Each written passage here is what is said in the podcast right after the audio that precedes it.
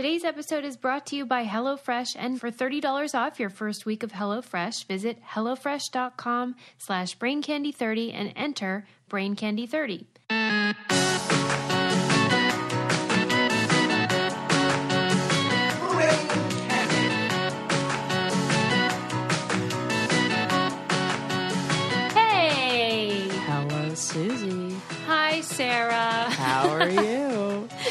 Did I kind of sound like Eeyore there?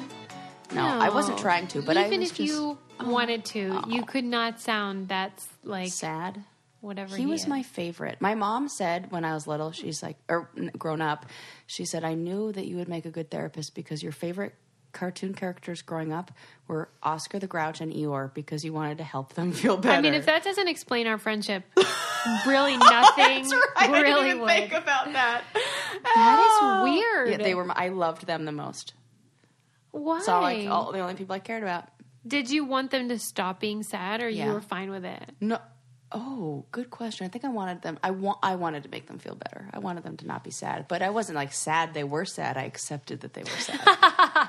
I God. see your sadness. I'm here to witness your sadness. Wow. Well, We went you- deep real quick. We're Whoa! glad you guys are here to witness our sadness. Episode 229.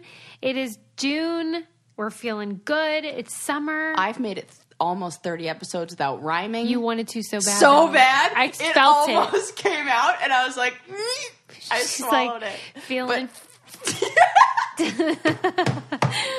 Stop being hilarious. That's totally it. what was happening in my head.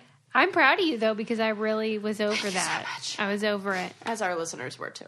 What do you want to talk about? Mm. I got stuff. I mean, Uh. I read the weirdest fact I think I've e- weirdest animal fact I think I've ever heard. okay. Let, let There's hear a it. tick called the Lone Star tick that if it bites you makes you a vegetarian. What? Yep. There you go. What do you mean though? I this mean is going to be terrible because you won't know. No, I do. I know Okay. all about it. I wrote because I knew that Susie was going to say, "What do you mean?" and I'm going to have to explain myself. Okay. So it's a it's called the Lone Star State not because I thought it was because it was from Texas or something, but it just has a spot on the back that looks like a star or Yeah, maybe yeah. like the shape of Texas. And when it bites you, it makes you allergic to a carbohydrate called galactose alpha 1 3 galactose. It's weird. And uh, it is fine if you eat fish or chicken, but also they said fine if you were to eat humans, which I Who thought said this? the article, which I was, and it said don't do that. But if you were to, it would be fine. That's a weird caveat. I, they were just being Okay. clever Okay. or trying to. But you will be allergic to red meat, which is what this. Uh, and poultry, like uh, no, pig? chicken's fine and fish is fine and pork is fine. It's just something in red meat. Well, this specific carbohydrate All that our body fights off, and you have basically go into anaphylactic shock if you eat red meat because your body is now allergic to it. Weird. Yeah. I mean, you did oversell it because it doesn't make you a vegetarian, Okay, that's true. but still bizarre. Yeah. that would be a bummer. Uh, But they said, okay, if you did, and it's for your life. There's no cure. so if you wanted a hamburger, you'd have to take a, a like a, you know, like a what do you call it? Uh, An EpiPen. Yes, and then you can enjoy your burger. You know, that's probably one of those things where it's so rare that It's so rare. Like, I bet the cure is super simple. It's probably like just put some sage on your butthole or something. but they haven't figured it out because it's not like anyone's going to research this. It's like Right. get It's, over like, it. super rare. Okay, you Yeah. don't have burgers. right. Yeah. Wow, that is and it was only fact. discovered in recently because people didn't attribute being allergic to red meat to this tick bite. So it's only been discovered recently the connection. So people have been suffering from not suffering. I don't know the five people who've ever had it. Been, but, But they're not just in Texas. no, They're anywhere. yeah. But Ooh, they're- that's but they are terrible. rare. Okay. Yeah. And they're in the US or no? Yeah, in the U.S. Well, that sounds terrible, Yeah, but not that bad. but Not it's that bad. weird fact. Thanks I for thought so, sharing. Too. Yeah. I don't think I have any animal facts. Oh my today. god. Okay. Well, Oh, do you have a bunch for well, some I reason? mean, n- not a bunch, but could, what do you got? well, speaking of red meat, Yeah. Oh, that's always. I I was just reading this little article in Adweek about the George Foreman grill Yes. and just like I'm a kind proud of- owner. Are you? Uh, yes, I don't have one. Maybe that'll be on my Christmas list. Oh, it's very handy. Tell me what you like about it. It This what I want to know. Super convenient, and it, it's very great if you're looking to have flavorless, healthy food.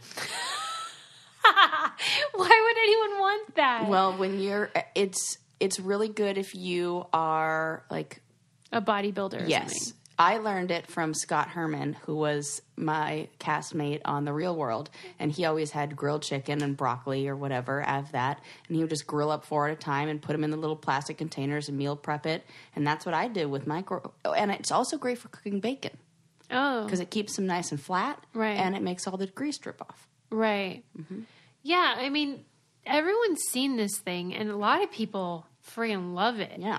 And it's one of those rare infomercial things that you're like really glad you bought because you know how usually it's like it Uh-huh. Right. sounds It's, great. It's like my omelet maker for one.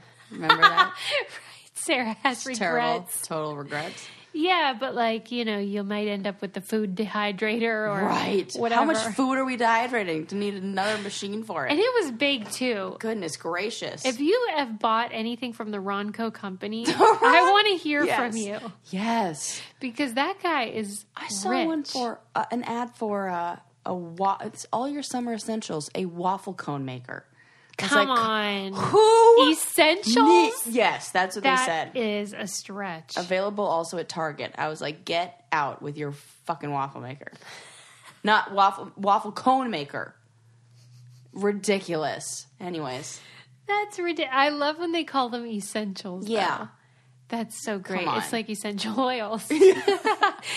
um, yeah, so the article is just sort of the backstory on the George Foreman grill and how this inventor created it and then approached George. And George was He like, really did take all the credit for that, didn't he? he really did, but I'm sure the, the inventor's fine with it. Yeah, yeah. Because he's rich. But Do you think the inventor also named all of his kids George? we all should. Um, that is a weird thing that George Such did. a weird thing. I don't think enough people talk about that. No, I I agree. Like we've accepted that he did it too quickly. And Cheyenne from the show is friends with one of the Georges. No. Yes. did she talk about it? I'm pretty sure. Pretty sure. Yeah, no, I'm sure. I don't think Did it bother her? it. She made peace with it. No. But No, I didn't what? ask her like which one was there was she's just like, Yeah, "Oh, which, do they go by nicknames like Probably. Shorty? Oh, I don't know. You know. did a funny tweet the other day. I thought you'd like that. It took me a minute. Didn't you see my reply? I no, I didn't even my re- reply. I didn't even reply. I didn't So- even look, look to see how well it was doing because that's why I don't tweet because this the anxiety of wondering if it was a good one or a bad one or if I made some sort of mistake is too much. I can't handle it. Sarah tweeted that. Do you think Susan was actually lazy, or it was sort of like if you call your tall friend Shorty? Is that basically it? Basically, the gist of it. And at first, I was I had no idea what you were talking about because you don't do jokes and stuff on Twitter. So I was like, I wrote back, "Is this code? what are we talking about here?" And it's my name, Susan. So I was like, "Is she referring to Oh, me? right. Is this like a subtweet to me?" No. And then it dawned on me, "Oh, she's being clever." Yeah. Well, because we were in Hawaii and I saw a lazy Susan, and I just was walking by and I asked Landon, like, how lazy was that chick to get that named after her? And then I couldn't stop laughing about it, and he was like, "Oh, you should probably put that in your tweet." Oh, okay. So it was one of my, you know, trying to be funny things. This isn't gonna. I'm gonna have to go research the lazy Susan now. oh, You that know would be a good idea. but I suspect Susan probably invented it. Oh, you think so? That'd be my theory. What do you What do you theorize? I feel like it's just somebody with she was being just really ironic, like you know. Oh, she was not lazy. Yeah. You think? Okay.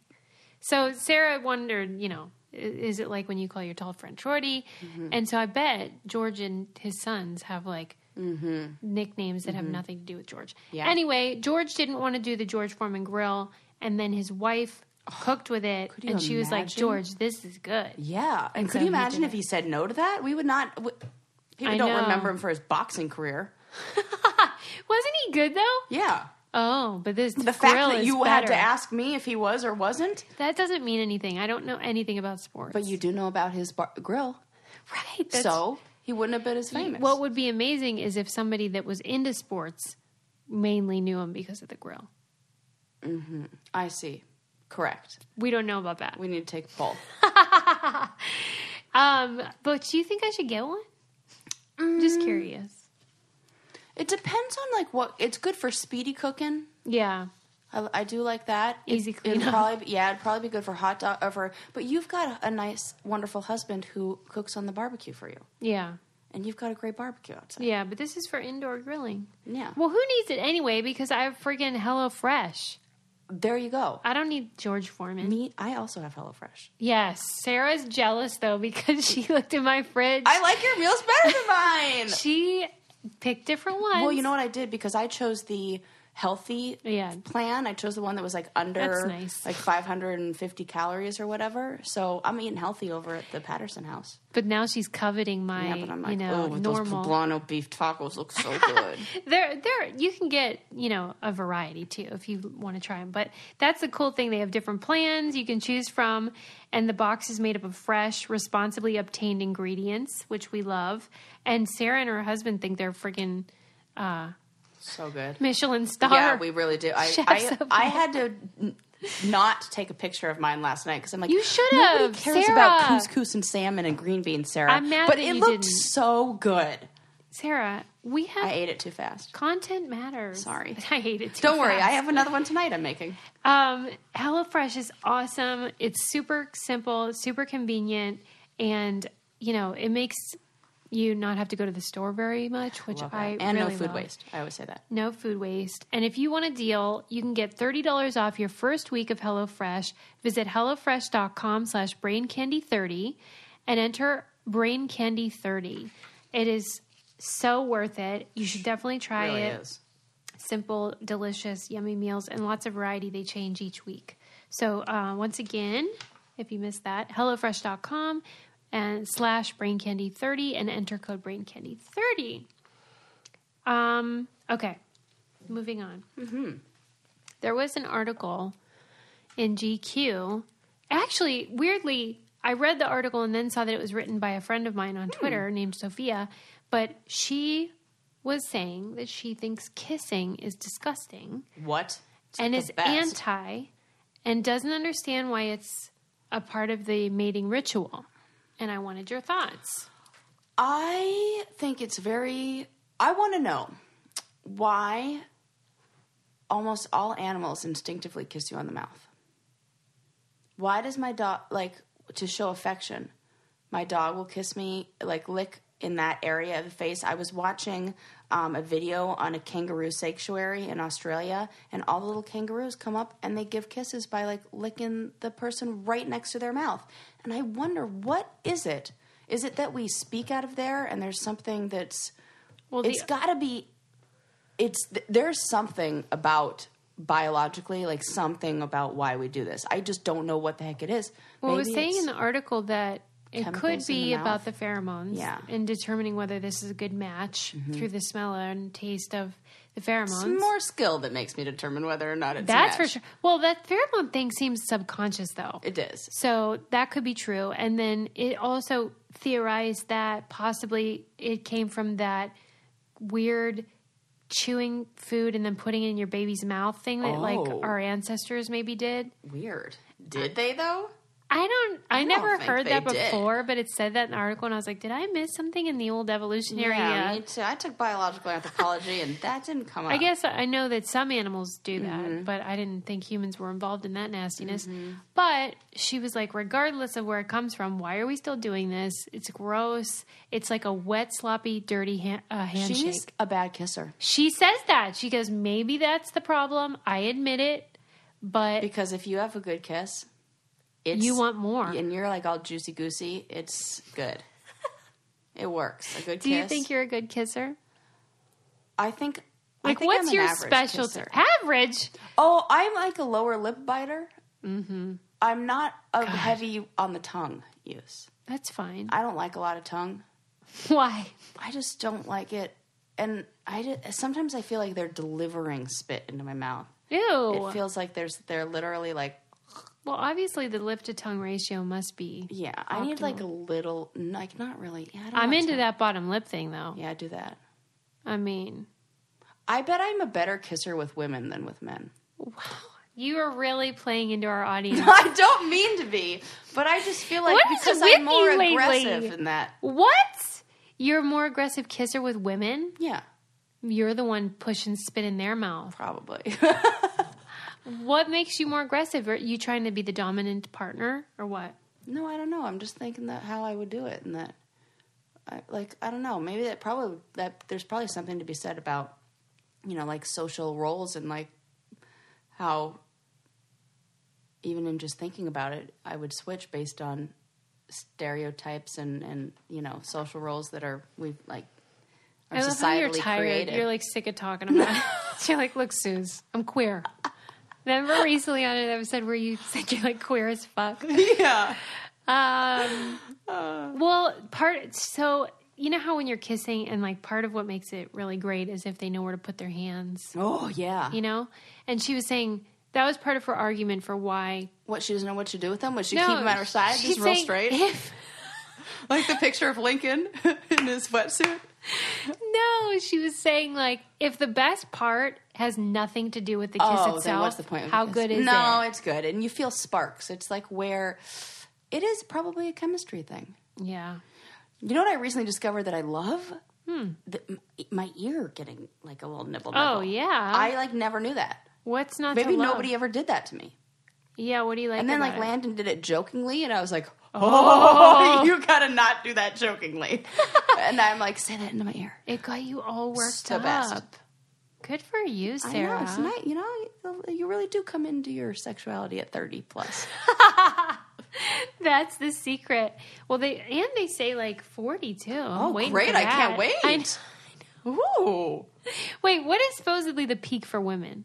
I I think it's like mid 30s. Oh, mid thirties. Yeah. Okay, all right. you're in it. I'm on the sister. downslope. No, you're good. Um, You're still on the up and up. yeah. Then there was this whole uproar about the article, and then there were people writing think pieces like defending the kiss, Mm-hmm. and I am on. pr- I'm pro. Oh, I'm super pro kiss, except that one guy in high school who came at me with the tongue out first. You're out of here. Yeah, that is not. A Maybe good it's just kiss. like I've had more bad kisses with dudes. Oh, yeah. That's probably That where makes that's sense. probably where it is. Where my better kiss with women thing comes from is because the kisses I've had are, they're always better with women than they are with men. And maybe that is because it's not a dominant submissive thing. There isn't right. that that There's equality. yeah, that's what it feels like more. It's not a. It's because it's not a. I was trying to think like I'm like I'm not dominant. Do you think kissing is more of a female thing? Like, do you think two gay guys are re- super into oh, kissing? Oh, we would have to ask some gay guys. I know. I don't know. I don't know either. I, thought they would be the same, but now I'm thinking, is this a gender I thing? think it maybe it is right. because I can get more done as far as like uh, arousal. Like I feel f- that I think kissing does that way more than the other stuff. Mhm. Sarah always talks about how you got to get the the oven preheated, Preheat it. and that's the secret. Yeah. Yeah, it's a no brainer. Yeah, I'd rather take 15 minutes of kissing than 15 minutes of other stuff. other stuff. Whatever that other stuff is. Yeah, what is that? I just feel you use your imagination. She's playing coy. Um, I, yeah, I'm but- waiting to episode 229 and then I'm going to get shy. She's self censoring.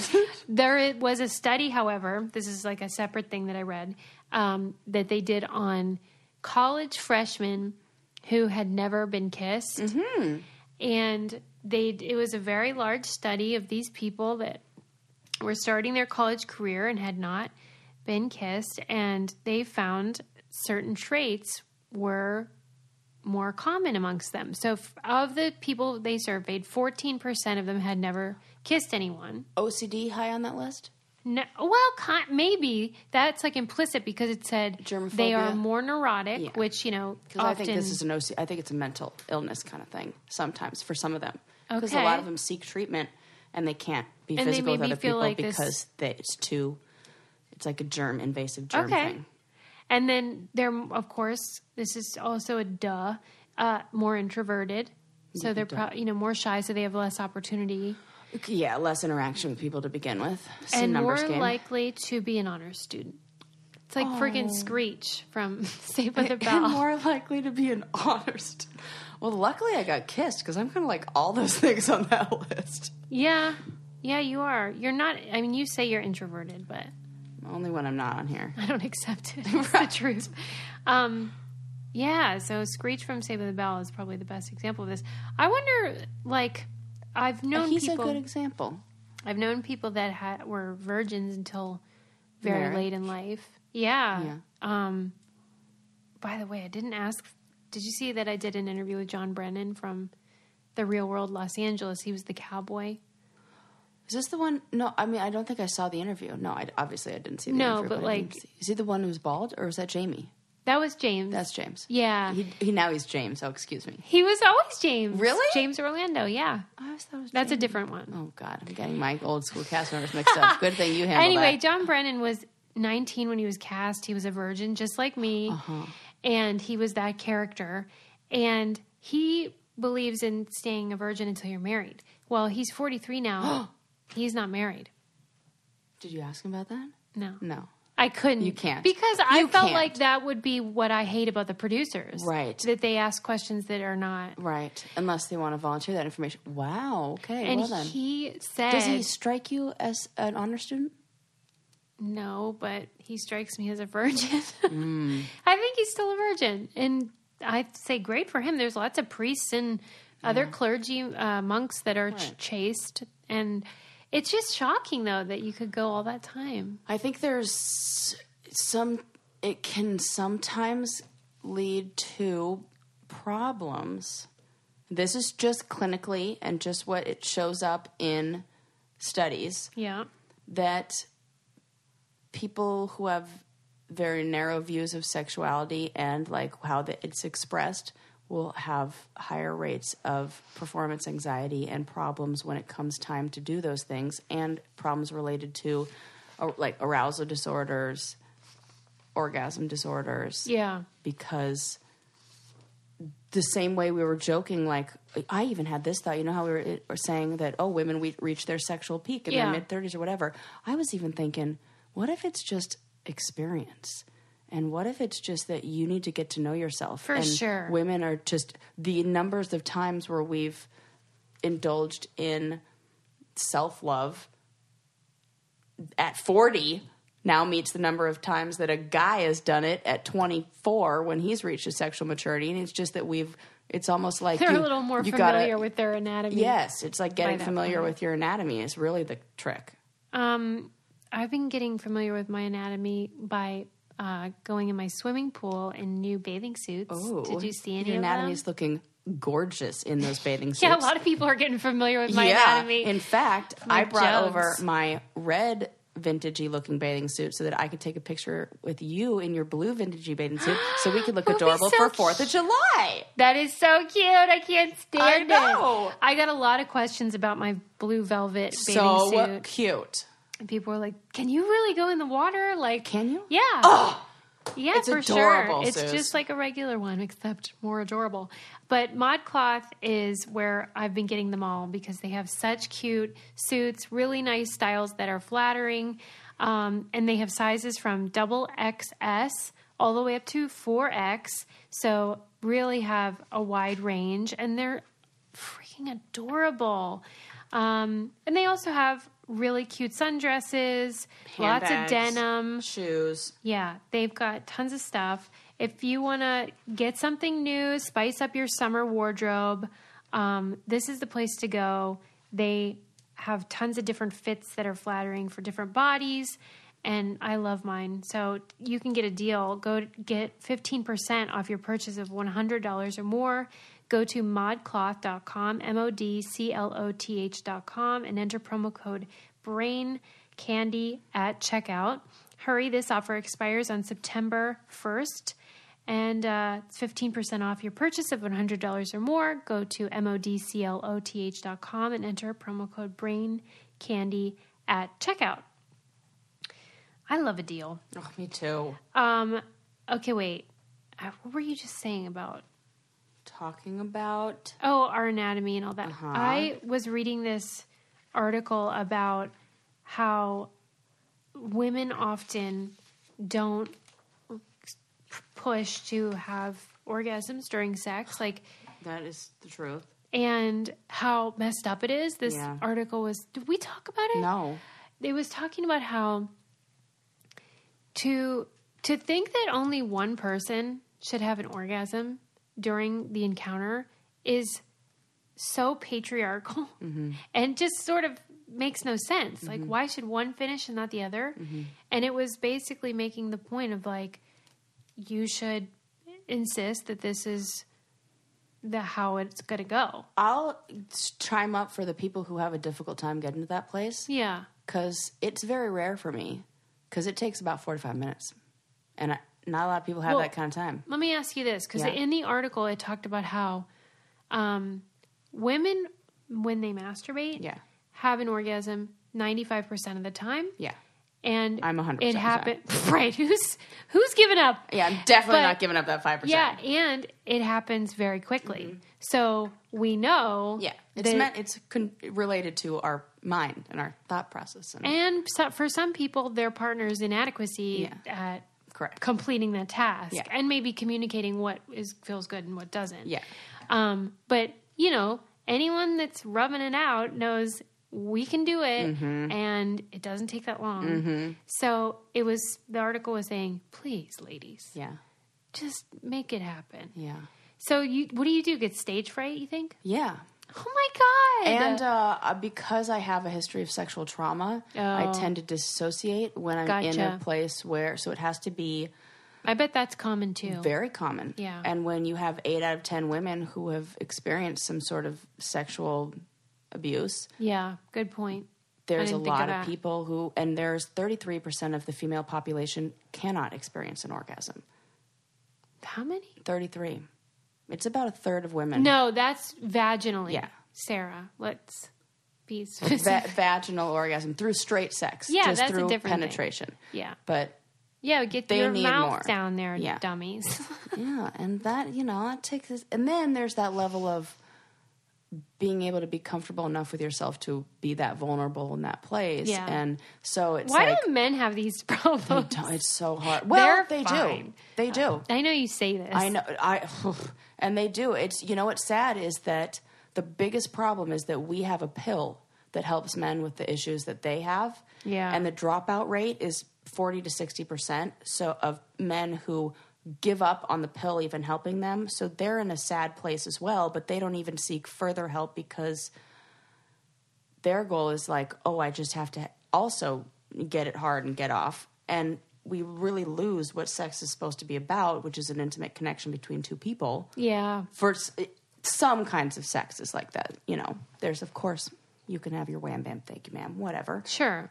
But what people are really searching for is that intimate connection with also a physical release. And that comes from, you know, more than what a pill can give you Yeah. that solution. So a lot of times it, there's more you have to focus on. What's going on mentally? What is the? There's a lot of societal pressures on men to be the one to take charge and like get it done, and now they have to be a certain way. And I think you know exposure to porn is really hurting. I think there's a whole That bunch of stuff that for really sure. really, really makes it. There's so many layers to it, and the worst is that we don't even have the information clinically because Mm. a lot of this stuff doesn't get studied because you can't ethically study it.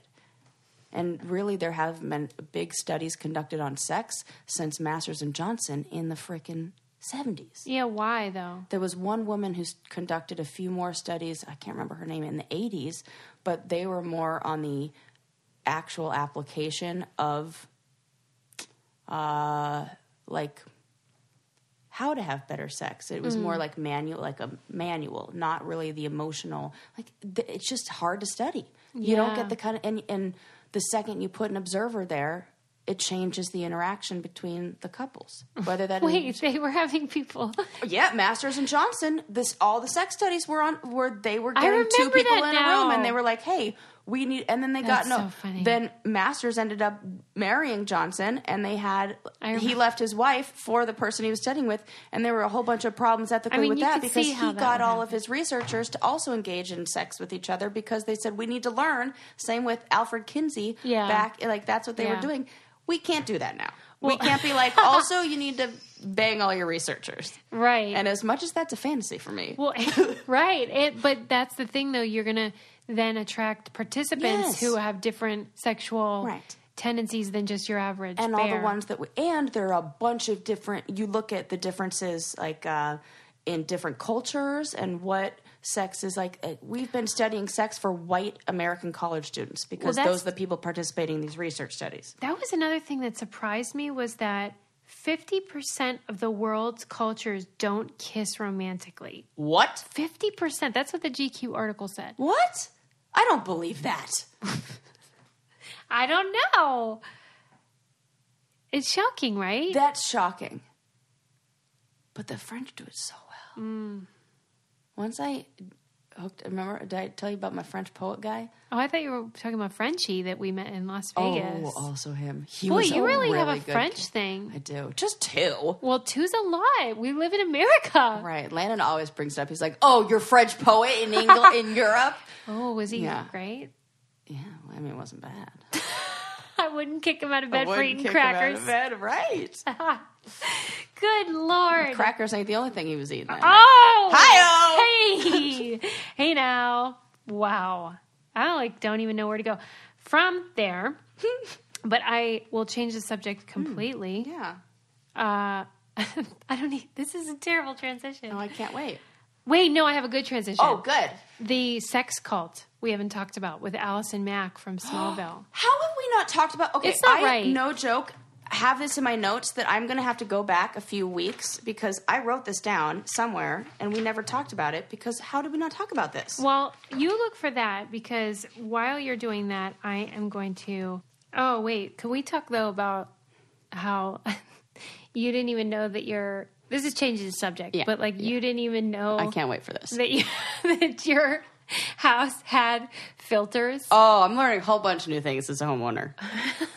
And I was like, Sarah, can you, like, wh- what's the deal with your filters? And you're like, we have What, I was filters. like, what, fil- what filter? Because you know how, like, on your furnace or whatever, you, you have filters. Yeah. Well, I- y- some then- people know this. So then Sarah found her filter and took a Oh. picture. God, you don't want to know what it looks like. It was scary. I don't think anybody's ever changed it ever. And isn't that a fire hazard or something? right. Like, so once you have a house or whatever, you have to change the filter. And it's like something that's easy to forget. Just like in your car. Because you don't see it. Right. Oh, it's really easy to forget. Right. Obvi. So it's really cool because there is an, a company called Filter Easy that allows you to subscribe. And so then they just send you the filter when you need to change them. So that's Okay. on like a schedule. So people like me. You who don't, have to even think have about it. You can sign up in under five minutes on your computer or your phone or whatever. And it's just a convenient way to remember, oh, I got to keep the air in my house not disgusting. Yeah, I've automated everything else in my house, like on subscription. My pest cleaner, you know, guy who Yeah. does the spiders, he comes at, like regularly. Nobody ever calls me about it. It just shows up. The guy does it. It's the same thing, yeah. Yeah, it's just a routine replacement of your home air filters. Easy. And, and improves the indoor quality of your air. It's a convenient subscription service. Everything, it's something you need. Like a lot of subscriptions are like more just fun. This is like you actually need. You to actually have to change it. For uh, listeners of our show, you receive your first order free by visiting Okay. filtereasy.com or calling 1 855 910 EASY. Make sure you use our offer code, though. It's Brain Candy. Sign up today at filtereasy.com to get your first order free. That's filtereasy.com or 1 855 910 EASY. Make sure you use offer code Brain Candy. How great is that? Sounds pretty easy. Right. So that's awesome. Okay, I found it. Okay. So, but month, weeks in April, she pled not guilty to sex trafficking charges, but worked as a freaking slave master for these. Yes. This is crazy. And she was recruiting people to join this. branding initials into their skin. Mm-hmm.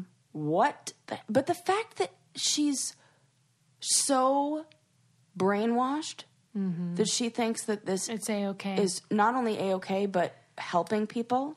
Yeah. What's going on? Do you know the details? Because I feel like She was a, a member of a group called Nexium, but they spell it real weird. N X I V M. yeah. And Oh, there's like this, the V is the U, like the old school. Yeah, but where the fuck is the E? I mean, it's stupid. next? Yeah, And in weird. the article, it said like the heartburn medication, and I thought that was like some sort of weird dig at like I don't Uh-huh. know. But anyways, they, she was recruiting female members and claimed it was a female empowering right. group. What the hell? And there's this dude that's the head of the thing, and he's totally average. No female empowerment group Right. should be headed by Or poking some holes in your um, Um, dude. your pitch. How did she successfully make that pitch? Like this is about women and sisterhood. And by the way, the head is this gross guy that you have to bang.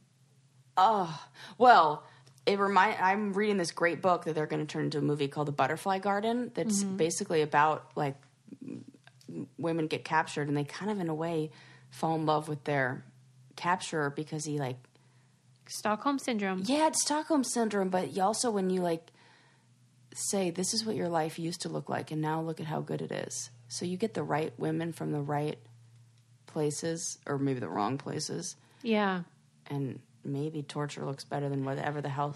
I was else just they were talking about cults with somebody, and people wanted to know like who is attracted to cults. Yeah, because you did you think say people like my co-host? you would be a prime target. I know that's what I'm saying. Yeah, because you're open to new things. Yep. You're not. You're a seeker. Mm-hmm. You're not finished figuring out like your Mm-hmm. religious or spiritual identity, and uh, I'm often all in. you've been abused and like Uh-huh. have stuff like that. yeah, trauma. See, that's yeah, what I'm you're saying. all in. You Yeah. are. You're like super committed. yeah. right. You gotta watch, girl. I know. That's why I have you looking. That's why, like, for. you started to be an evangelical for a while. Remember when you were, yeah, when you were like fourteen. How am I telling you about Uh, your own life? No, uh, uh, M- Mormon. Really? Yeah, I got the wrong thing. Mormon. Mormon. Yeah. You didn't go to an evangelical youth group ever. Oh, I went to a Christian youth group. Well, Yeah, I'm pretty sure it was. yeah, it was non-denominational. Yeah, that's evangelical. Is it really? Yes. Is it really? But we didn't have to. To I didn't. There was no no. Um, what is the voices? No. That's uh, Pentecostal. oh, I get them all mixed up. oh, I was in an evangelical church. I love it. Listen, I am not the religious No, I know, but scholar sitting at this table. I'm sorry. It's just funny. All right. Um, yeah. So, anyway, she was getting these ladies in, and then, as you said, they were branding them, It's crazy. and some of them would wear masks over their face to to prevent them from smelling the burning flesh. Stop it. For real, it's terrible what they did. This did. is, you know what? If nobody intervened, this is 10 years away from them all being like, wild, wild country. yeah. tough titties. Yeah. For to this being going real dark real quick. Yeah. But I think that's the direction that like the cult movement has to go because Yeah. they have to They make evolve. it. Yeah, it's got to And they match don't the evolve cultural. into something. yeah. This is what I asked you before. Is like, have there ever been? Is has there? Is there such thing? Well, I know what you're going to say. Is there such thing as a successful cult? Well, Yeah, I know what your answer is. Okay, just Christianity. yeah, but it's Yeah. because what happened? You know, That's the thing. Once a cult gets enough members and Yeah. lasts long enough, Yeah. then it's not considered a cult anymore. People used to consider Mormonism a cult, things like that. Um, but the ones that we think of as cults, it's only when things go really bad that we yeah, call and they them start. a cult. It's usually involving sex, uh, behavior modification, Oh. uh, conformity And is like the ultimate virtue. Yeah. Yeah. separation from your family, stuff like that. Separation. Wow. But it, the, the fact that this woman was a successful actress, Right. Well, same with Scientology, though. I know, but Come on. Yeah, but the sex part was so, like fundamental to Yeah, this to group. this. Whereas with Scientology, they kept a lot of that from like the main members and the fancy. Mm-hmm. Remember members. in Wild Country? How do you, can you forget when you finally see this like this crazy sex stuff? The People said, Susie and Sarah, you didn't talk enough about. I know because uh, we didn't.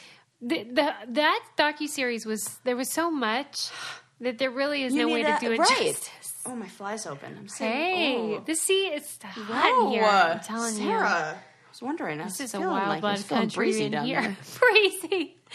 Anyway, I hope she goes to jail. She could go for Do 15 think years. she- oh, thank God she should. Well, oh, you go through such a range of I know emotions. because I'm just thinking like, is she? what? Is this Stockholm syndrome? Is she brainwashed? Who cares? But she was ruining people's lives, so I don't care what the reason is. That's true. That is terrible what she did. I think being able to know right from wrong, and if you really think you're doing well, you know what? That actually doesn't hold up. Never mind. I'm sure she justified it. Yeah, but you know what? So the Nazi officers, they tried to too. So you know what? Let them burn. Go ahead. Sarah truly could do this show on her own. Like, actually, you know what? both Hang sides.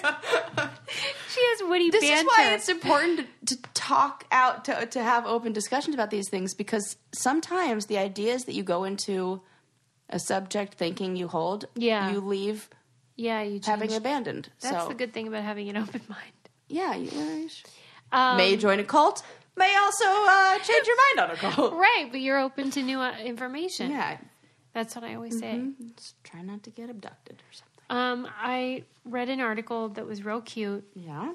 If you have kids, it's about how um, they put students in two groups, then taught them biology and chemistry and stuff, and did a pre-interview and a post-interview. And the kids that were just doing the experiments and stuff, they didn't really have a change in how much they love science or whatever. But the ones that wore a lab coat every day became really invested in uh, science and it became part of their identity and they were more inclined to want to do that as a career. This shows you the importance of playing dress up. and the importance of clothes every day, what you wear. Oh my God, you're so right. right? Like when they, because I work from home and they say you should wear Yes. shoes and like act like you're actually Yes. going somewhere, Yes. put on makeup, whatever it is. And um, I agree. Oh my, I, th- man, you really are like tying in a lot of like thoughts that I had in the, you know, last week. I was, um, you know, trying to find things to wear to the clinic because now I'm working at the clinic. Yeah. And you think a lot about what you're going to present, especially when you have tattoos and you're working with people who are Yeah. maybe coming in to see you for something that's sad or what you don't wear like a bright yellow sweater, you know. so that you think a lot about that. But I also thought for a long time I've kind of been like a you know, what's the cheapest and what's on sale and things like that. And you know, then I got myself a nice black blazer, which Yeah. was secondhand and half Yeah, price. So sure. didn't spend a bunch on it, but still a nice quality, good for everything. Better fitting. I felt like I gave better like I was a better therapist that day See? because I it, that whole like dress for the job Yeah. you want, like you become that. I looked in the mirror and I was like, man, you look sharp. You look like like if I were sitting in a room with you, I would believe and listen to what you were saying. And you look like you have your stuff together, so maybe you'll help me get my stuff together, you know. Yeah. And I had a better day. Right. It makes sense though because the mind really does pay attention to those cues when you look at someone else. Yep. And so why wouldn't it be true? We even do that. A mini mental status exam Right. to our clients who come in, and we write down are they wearing appropriate clothing for the weather, for the uh, thing, for wherever they were coming from? Do they look like they Right. washed their hair? wow. Good to know. Well, I mean, that's everywhere. I mean, it's I like didn't a- know that you guys uh, wrote that crap down. Well, I mean, only if something's abnormal. yeah, right. If, you know. Right, but I was like, I better get Lincoln a lab coat because I want him to be into science, and I love that. Well, remember, I think you, when you were teaching him how to cook, Yeah. you got him a little chef outfit. yeah. And he was very proud of that. And he's always very proud of the things that he wears, whether it's his army guy thing. It always does have a lot to do with identity. Yeah, dress up matters. Dress up really, really matters. There's been a lot of studies on that about the importance of imaginative play. well, and how it can go dark, and you look at Halloween and people's behaviors when they put on a mask. Good point. People get real. People like uh, what is it called? Lower their Inhibitions? Inhibitions. Okay. Inhibitions are lowered when you ha- can be in a costume. Okay, that freaks me out. uh, but I will. I'm going to get him a lab coat because that's super cute. I love when he's into science. He's been super into his um, new robot droid inventor God, kit. cute. It's so cute. Um, it's made by Little Bits, and we programmed it. We make it do tricks. We make it talk. Doesn't it like work with your phone too? Yeah, there's an app that you put on your phone or your iPad or whatever, and you can make it drive and go around the house. And he built it, and then we programmed it, and it's very easy to do. Kids learn how to control the electronics with code. Wow, that is so cool. It's really, really cool. It's probably why it was the Toy Association 2018 Toy of the Year. okay, there you go. Um, and it's super easy and fun. It's great to do as a family, and that's why I love Little Bits. Visit littlebits.com slash brain candy for $10 off a Droid Inventor Kit. As I said, it's the toy of the year that inspires invention. Littlebits.com slash brain candy for $10 off a Droid Inventor Kit. My little scientist. Um, we have a guest today. Ooh, I love a guest. and we've had we had a, a paleontologist on recently Um, Loved that interview.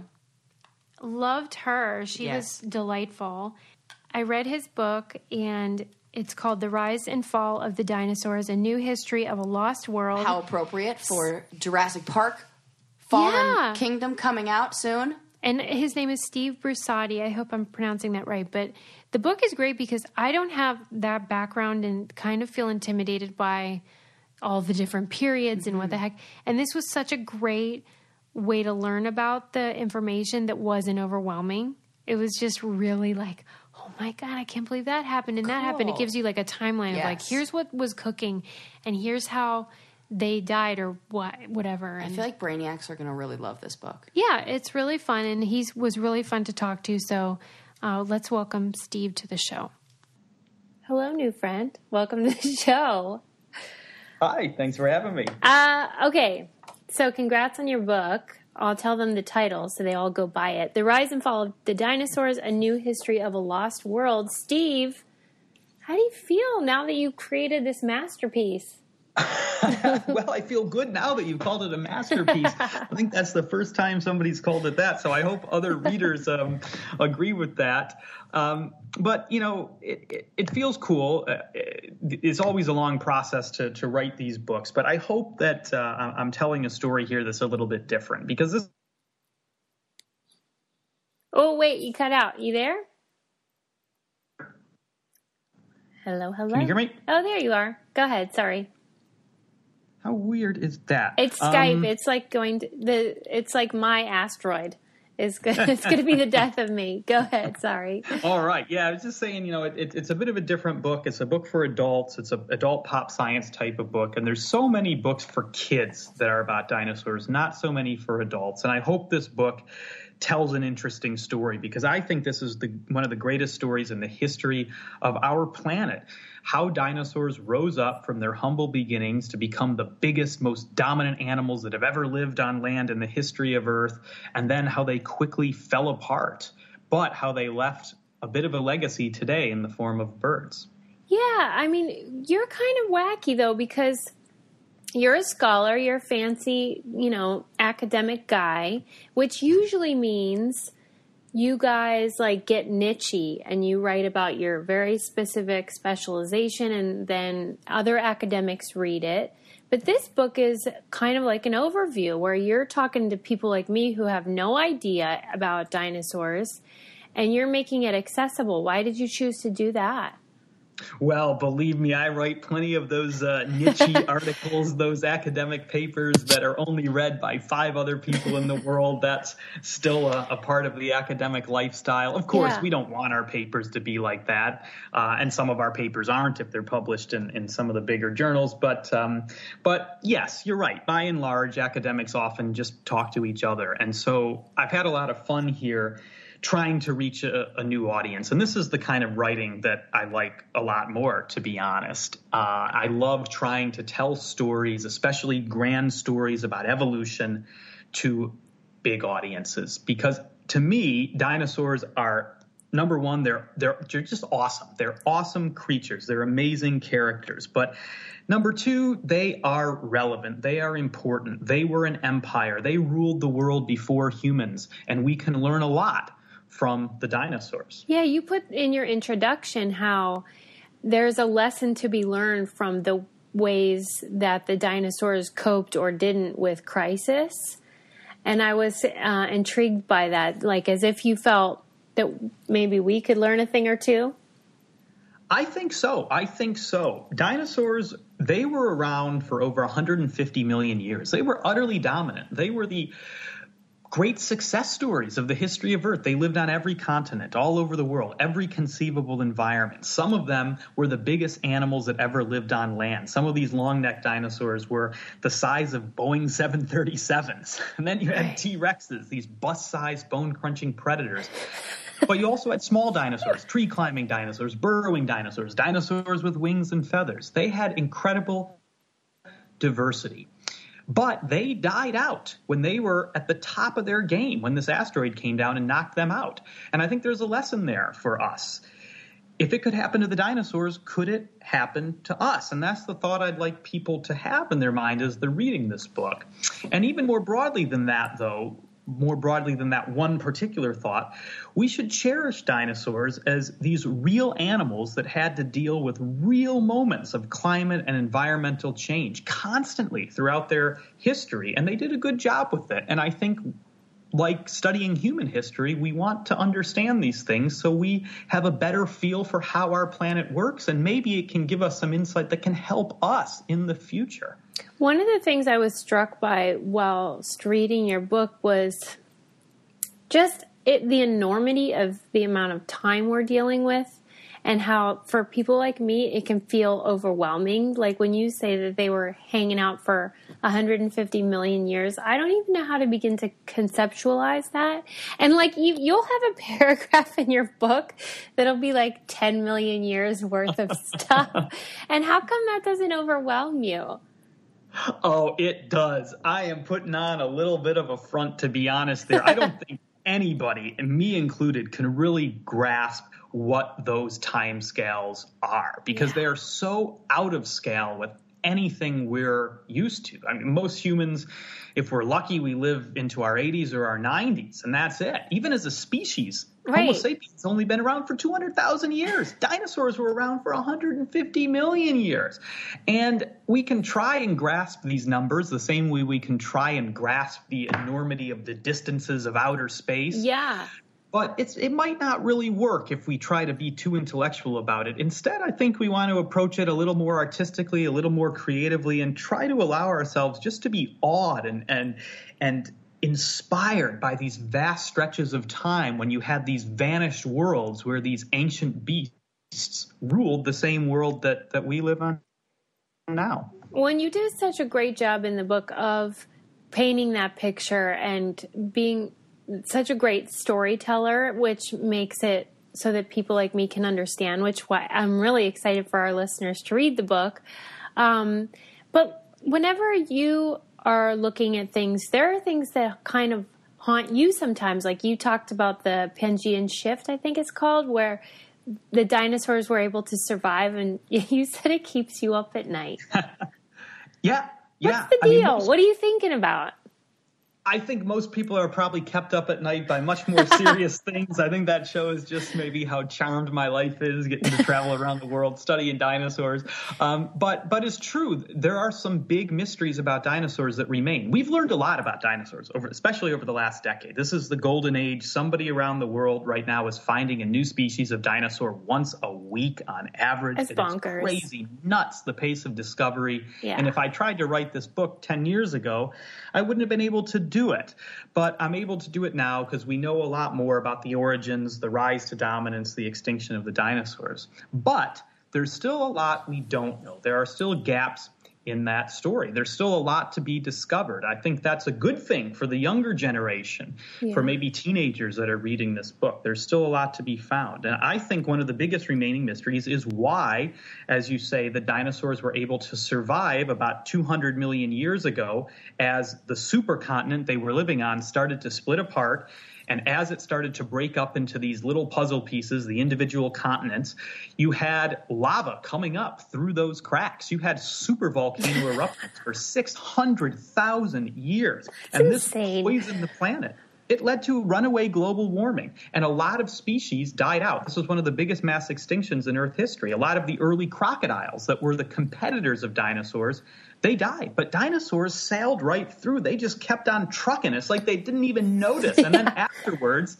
they went into the Jurassic period. They had this new world, a wide open playing field. And that's when dinosaurs really became dominant. That's when they spread around the globe. That's when they developed enormous size. That's when some of them started to uh, develop wings and feathers and turn into birds. And I just really don't know why. I wish I had a good answer to that. It would have made the story a lot better. But we don't know.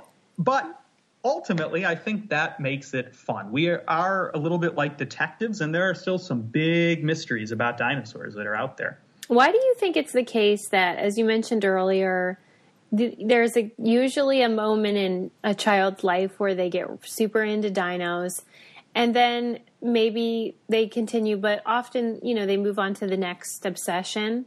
Why do you think that's the case that it's so fascinating and then they like are encyclopedic about it and then they go to the next whatever Power Rangers moment or whatever it is.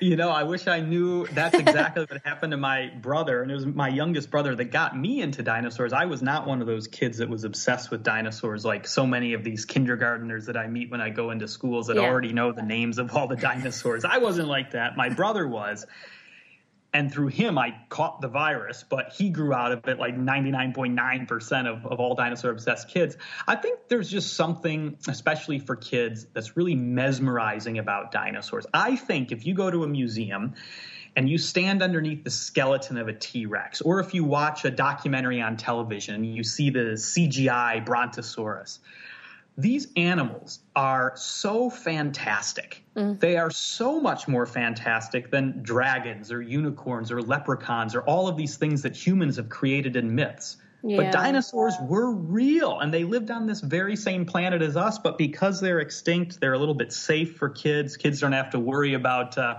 walking home from school and being stalked by a T Rex. So I think dinosaurs provide a little bit of space and freedom for kids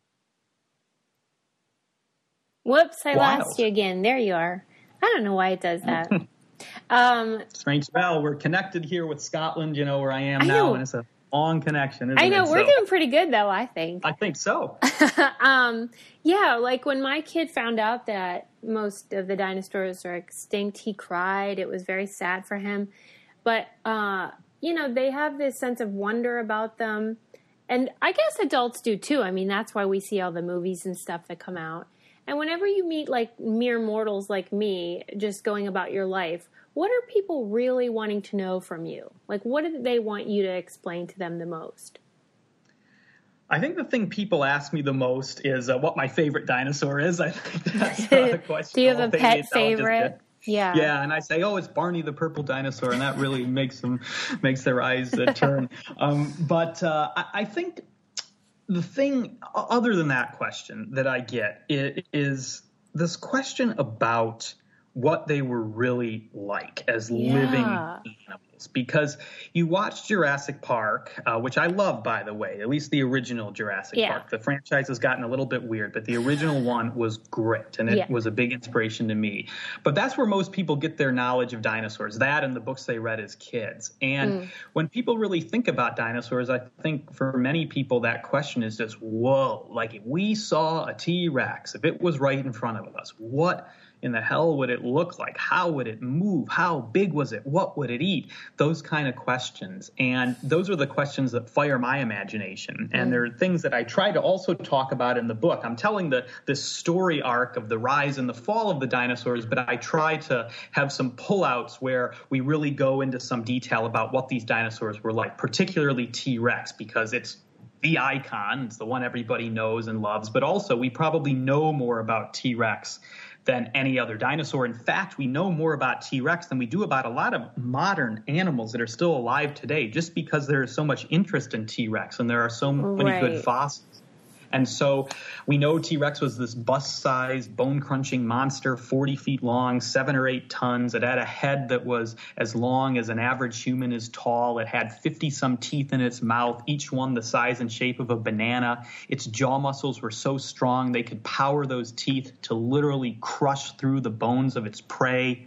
But then it had those dinky, pathetic little arms, and it couldn't move that fast. And when you put all that together, it's an animal that's so different than anything alive today. And I think you can't help but just being awed by it. Yes. I mean, whenever you you mention in the book just in one sentence how there are these people that sort of don't agree with science essentially and you were like I'm not really going to get into that. Do you ever meet these people when you're at work if you're at the museum or whatever where they want to debate you about stuff like that? It does happen sometimes, and I I'm in Scotland now, but I grew up in the Midwest. I grew up near Chicago, but out uh, in the countryside, in the middle of the corn and bean fields. And when I was in high school and becoming really enthused about paleontology, this was in the early 2000s. You know, the first years of the Bush presidency, the George W. Bush presidency, and things like creationism and intelligent design, and these were were at the forefront. There were big national debates about these things, and people Yeah. did want to debate me quite a, a bit in my you know, fairly conservative rural hometown, uh, which is a great hometown, by the way. Uh, and I get it a little bit today, although being over here, it's just not as much of an issue. Right. And I could, uh, there, there's a lot I could say, of course, and things like Yeah. evolution and the the deep history of our planet, the old age of our planet, the fact our planet is a, a sphere and it's not flat, all, all of these things. There's so much scientific evidence, copious evidence, and it's not just from fossils. It's not just from geology. It's from every science. I mean, if the Earth is is some six thousand year old flat plane where evolution's never happened, that means everything we know about physics and chemistry and every science is is just wrong. And I could launch into diatribes about that, but I, I, I don't want to do that, and I didn't want to do that in this book. Instead, I wanted to celebrate the story of dinosaurs. And if the book is successful, I know that it will have the opportunity to reach a lot of people, a lot of readers that probably haven't thought much about dinosaurs or even science at all since high school age, maybe, and people Yeah. that probably haven't really thought much about evolution or about the age of the earth. People that have maybe heard things, read things in the paper, or saw things on cable television. And so I don't want to be too preachy, and I certainly don't want to um, come across as some sort of elitist snob that's throwing. Uh, you know, criticism in people's faces. Dinosaurs, there was a study last year that dinosaurs are, are the one thing, at least the major thing in science that bridge the partisan divide. Everything's so partisan these days, and certain sciences are, are big for people on the left, and others are big for people on the right, and other things are hated by those. And it's just messy, it complicates everything. But dinosaurs, the study showed everybody loves dinosaurs. And so I think there's an opportunity in a book like this to just simply tell the story of the dinosaurs and the story of how we know what we know about dinosaurs and give people the opportunity to engage with that and hopefully become inspired by it, be awed by it, and learn quite a bit through that osmosis of reading about these fantastic creatures. Yeah, I think that really is accomplished with your book, and I was so impressed with it because it felt like you were saying, like, I know this exists and this conversation's happening, but let's instead look at how amazing this story is, and let's focus on that for now, and and talk about the the amazing dinosaurs that roamed the earth. So I, I really was impressed with that. I was wondering why. Um, the you talked about there was an area in New York called the Palisades. That's this hill, and there's all these bones, which Yep. totally blew my mind. And I was just wondering why there's these spots where, because look, Steve, my kid wants to find the dang bones, and I don't know how to break it to him that we can't just go outside and find these bones wherever we want. So why is it that there's these kind of like hot spots where these bones tend to be? That's right. There's certain places where there's lots of dinosaur bones. There's some places yeah. in China, for instance, uh, now where so many new dinosaurs are coming from. These dinosaur graveyards, these places where sometimes thousands of dinosaurs would get buried at once by a freak volcanic eruption or a flood. So those kind of places are always going to have good dinosaurs. There's other places where no dinosaurs have ever been found. In my home state of Illinois, nobody's ever found anything, not that? even a single bone. What? And so that's amazing to me. And it all comes down to what types of rocks are in what places. If you're going to mm-hmm. find a dinosaur bone or a dinosaur footprint, you need to be looking in rocks that were formed at the time dinosaurs were living and in the environments dinosaurs lived in. So you need rocks from what we call the Mesozoic era between 250 ish and 66 million years ago. And you need rocks that were formed on land and rivers and in lakes and the sort of places dinosaurs lived. Because to get a fossil, you need to have a piece of a dinosaur, a bone or a tooth or what have you, or a footprint they left behind. You need to have those things get encased in mud or sand and turned into rock. And so that only happens at certain places. But that being said, and, and for your son and for all the little kids out there and for anybody out there, the great thing though is that once you know where those places are and you go to those places, then it's just a matter of walking around having some patience, having a good pair of shoes, a good set of eyes, and looking. Come you on. Don't need, you don't need a PhD to find a dinosaur. You don't need to be a professor. You don't need to have the 10 years at university that I did so I could train to become an academic.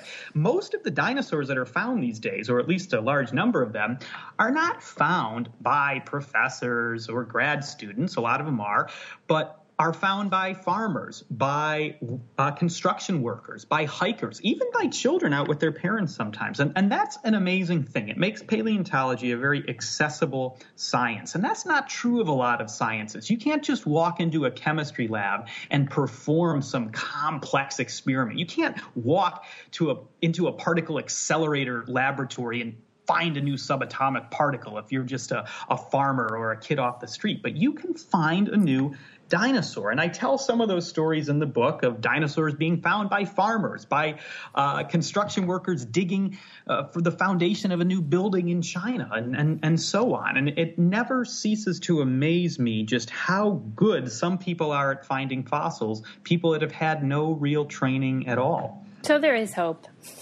There's great hope. Just go to the right place. That's all. I'll tell them.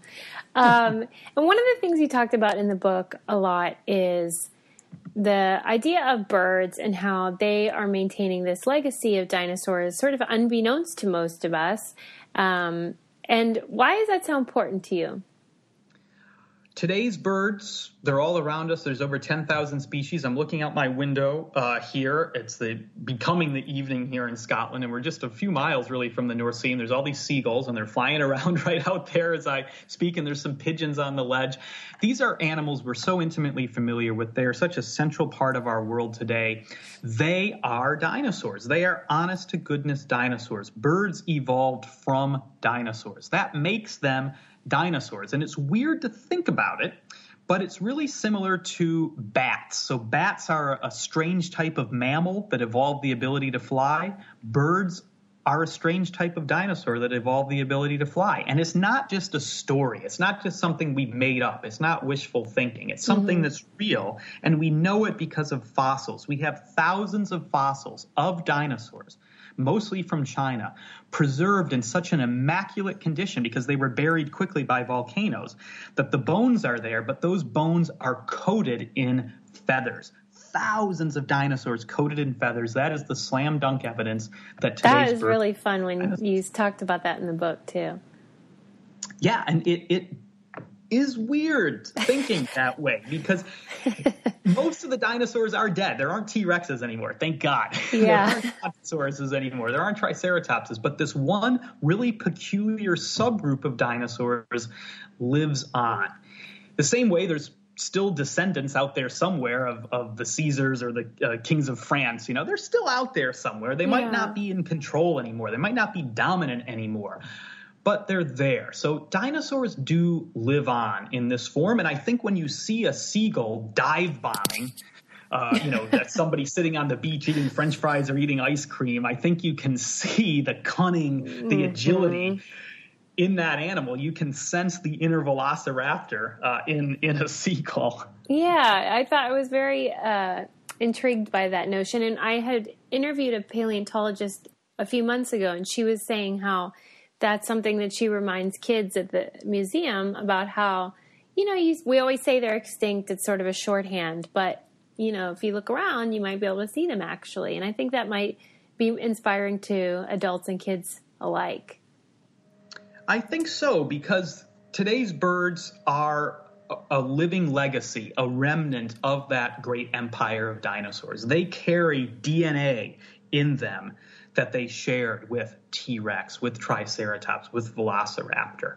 And I think it brings the story a little bit full circle. It's a connection. Yeah. It shows how our world today is connected to what happened in the past.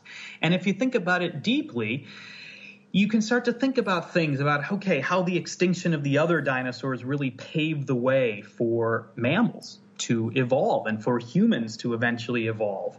And how dinosaurs went out at the top of their game except for some birds that made it through because they were smaller and they were more adaptable and more agile. And if dinosaurs went out at the top of their game could it also happen to us? You know these are the questions you can start to grapple with when you make these connections between our world today and the world of the dinosaurs. We live on the same planet, we're all part of the same evolutionary story. Well, you did such a great job of making it so that the storytelling was amazing, but also accessible to folks, whatever the range of their knowledge on dinosaurs is. Um, and so I really hope everyone reads it. And also, we ask everybody one question before they go, which is uh, if you have a car, what do you keep in the trunk of your car?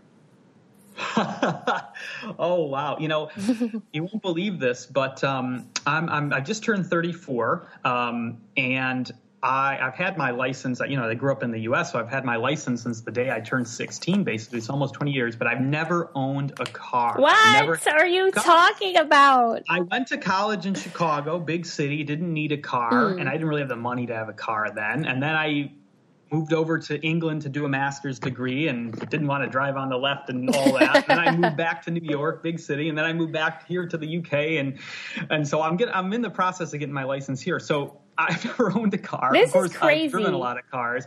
Uh, I'll tell you two things. So my wife has a car okay. that she loves, this purple uh, Kia. Uh, she calls it radiant blue or something. It's she, what she has in, in the boot of her car, as they say here, or the trunk of the car, is all sorts of school supplies because she's an elementary school teacher. She teaches eight, nine, ten year old kids, and it's a real joy to go into her classroom and and and see those kids. And but for me, when I do have a car, it's usually if I'm going somewhere, I'm doing a field trip, and in the the back of that car, we have our gear, we have our rock hammers, we have our chisels, we have our picks, we have our sample bags, we have our glue, we have the stuff that we need to go out and find and conserve these priceless clues, these fossils that tell us about the history of dinosaurs, the history of life. Whenever you find one, then where do you put it?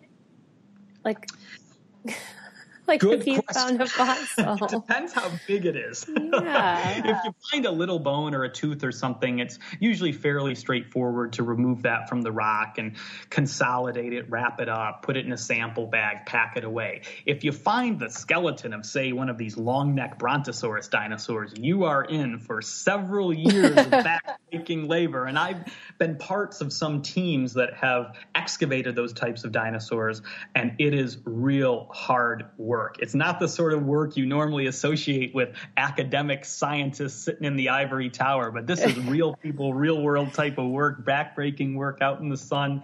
Uh, but it's it's a lot of fun. That's another reason why paleontology is so cool. It's it's a very intellectual academic science, but my God, we get to go out, travel around the world yeah. in some of those places and hack dinosaur bones out of the rock. How cool is that? Yeah, man, you get to have adventures. I got my PhD in the wrong dang subject.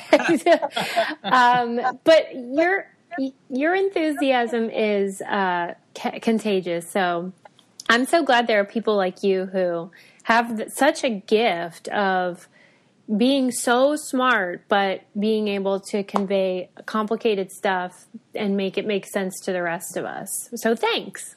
Well, thank you, and I'm glad to hear that. The book has just come out in the U.S., and I'm in this nervous, kind of excited phase to, you know, seeing what readers think of it, and obsessively checking Amazon, seeing where the ranking. Oh, is I'll leave that. you a review. I loved it. I'm so excited, and I'll put it on Goodreads. Uh, we'll spread the word for sure. That's fantastic. I just, you know, like anything, whenever you produce something like this, you just hope that people take notice and, and people like it and get inspired by it. I think the dinosaurs have such an amazing story to tell, and I hope I've done it justice, but it's been a whole lot of fun, and there's still a lot to discover out there. Yes, and congratulations. You did a fantastic job, and I can't wait to hear how people love it. And keep up the good work. All right. Well, thanks a lot, Susie, and thanks for having me on. Thank you. Have a great night. Thank you. Bye. All right. Thanks a lot. Cheers. Bye. Thank you. Take care. Yep. Bye.